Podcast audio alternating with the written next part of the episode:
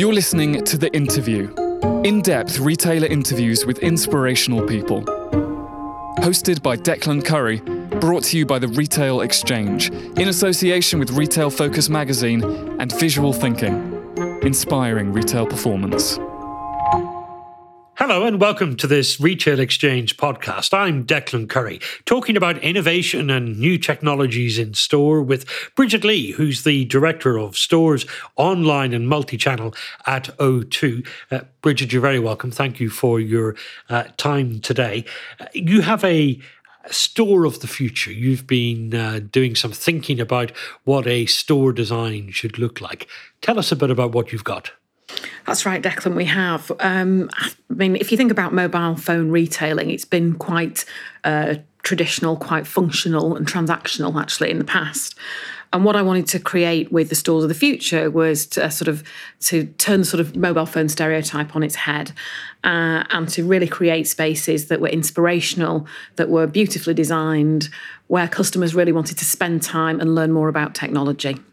So describe the store to me, the store of the future. What does your version of it look like? So our version of it is very much about attracting customers from the high street. We have an issue within our sector that footfall is in decline. So it's really important that we pull people in from the high street uh, and bring them into the store. And then when we get them in the store, that actually there's something really exciting and compelling to do. So we've done, done that by creating really in- interesting and inspiring windows to start off with. If you think of a traditional mobile phone store, it's very much about the deal of the day, offers, et cetera. And actually one, one uh, brand looks very similar to another brand. Within our um, stores of the future, what we've done is actually we don't necessarily lead in with phones, and we actually definitely don't lead in with price.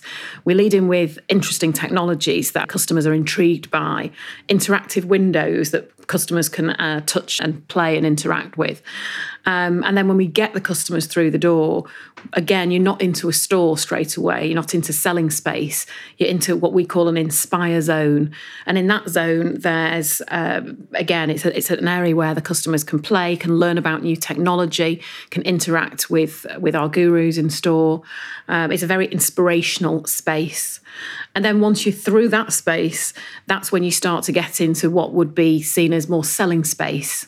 Um, but in that area, again, we've treated that space quite differently. We now have a, a large area in the middle of the store.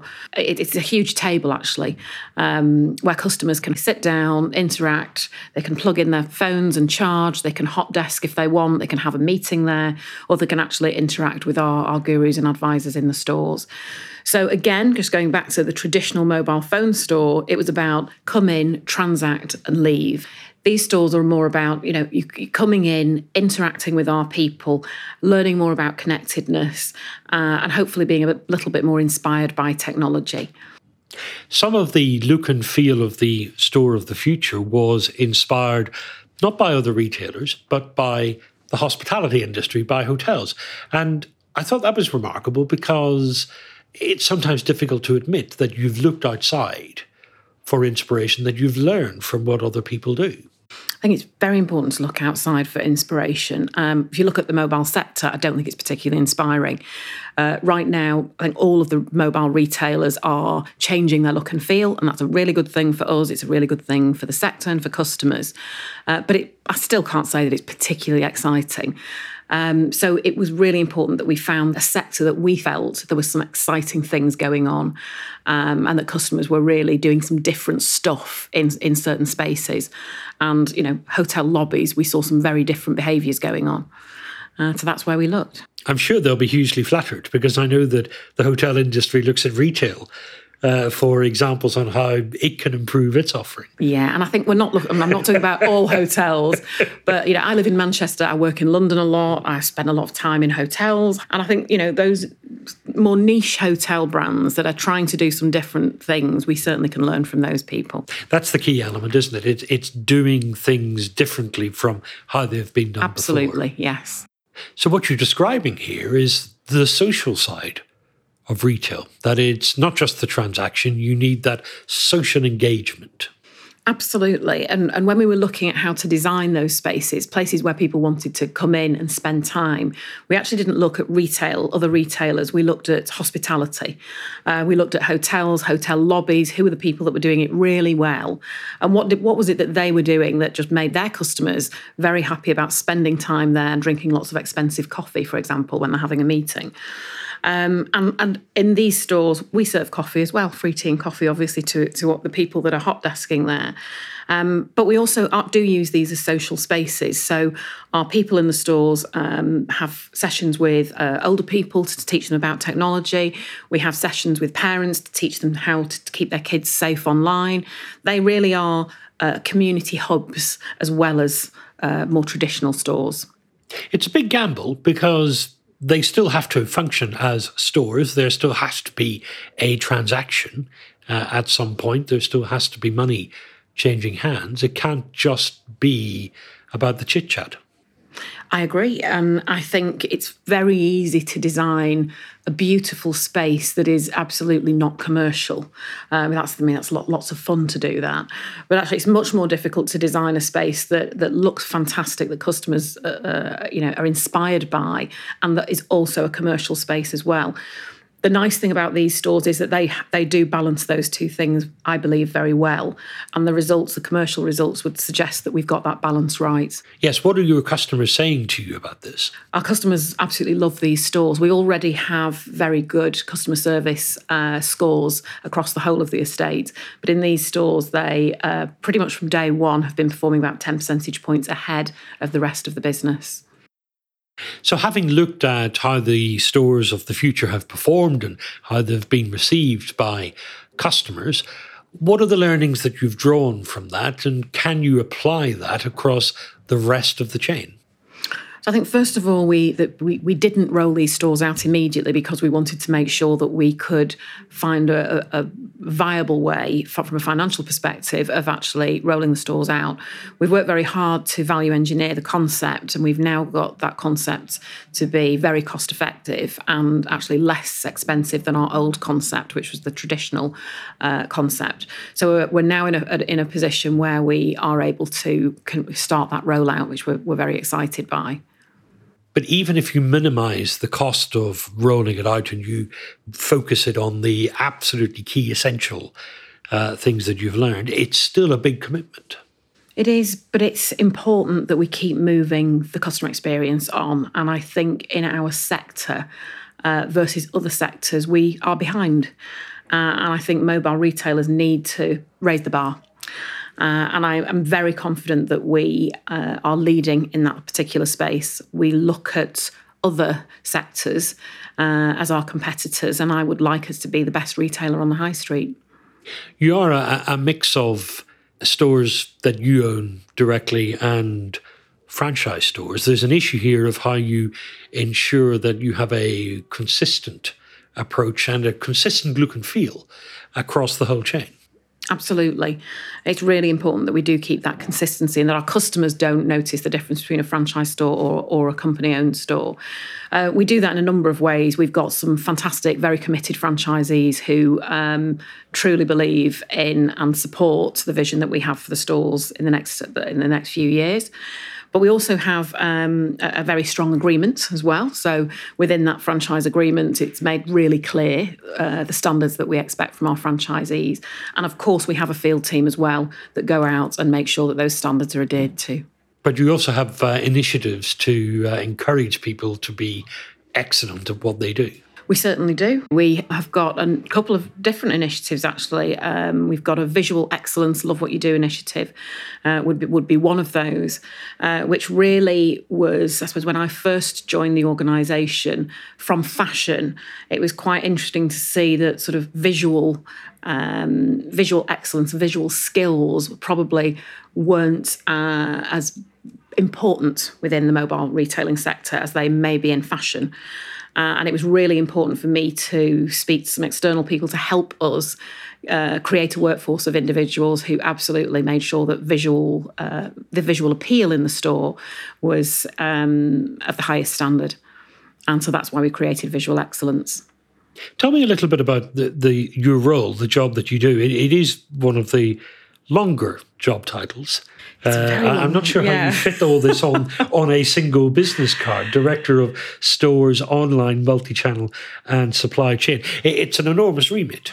It is a really large remit, and my role grew last year. Um, but predominantly my background is stores. So, um, you know, bricks and mortar retailing, I suppose, is, is where uh, I've spent most of my career.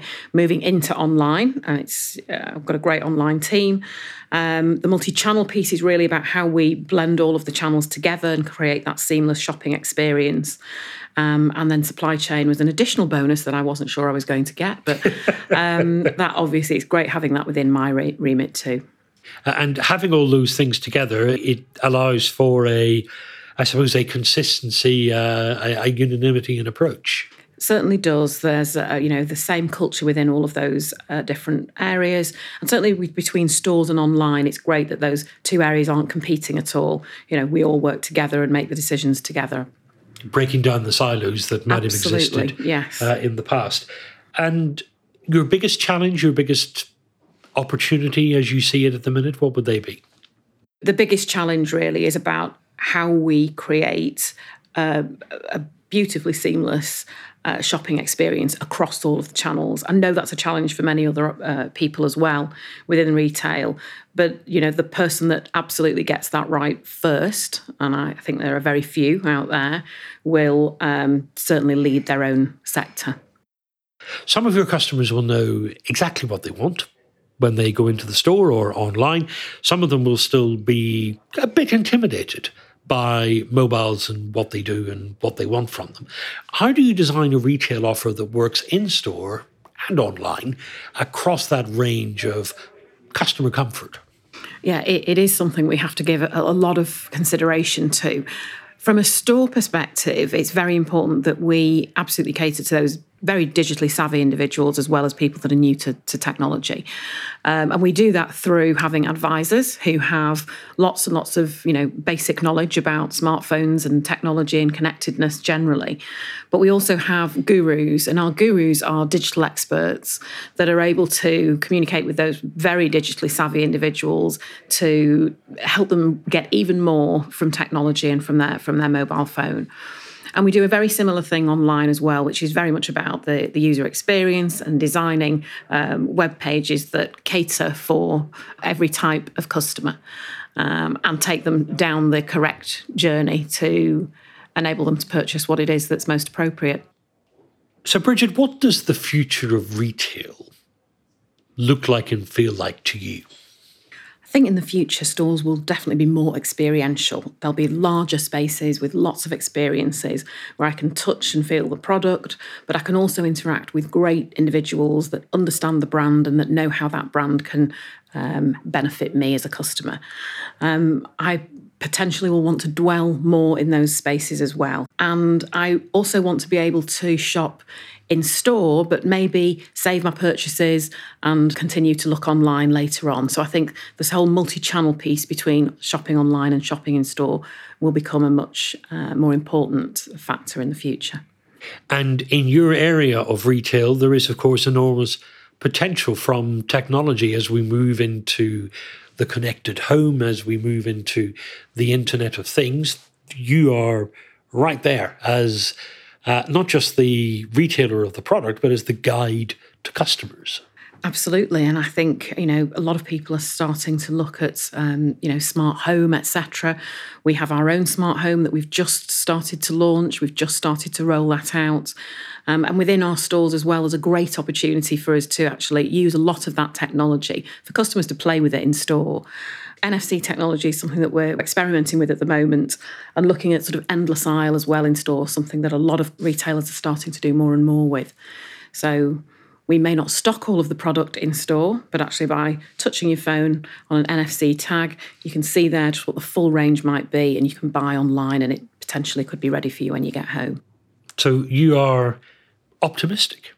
I'm very optimistic. The high street is definitely not going to be dead. It will change. Um, but I think, you know, the social aspect of shopping is probably going to become more and more important over the next few years. Bridget Lea, thank you very much. Thanks very much, Declan. You've been listening to The Interview, brought to you by The Retail Exchange. Subscribe online at the retail exchange dot co dot u k and join the conversation on Twitter. Hashtag Retail Exchange. The Interview is supported by retail transformation agency Visual Thinking, in association with Retail Focus Magazine. Thanks for listening.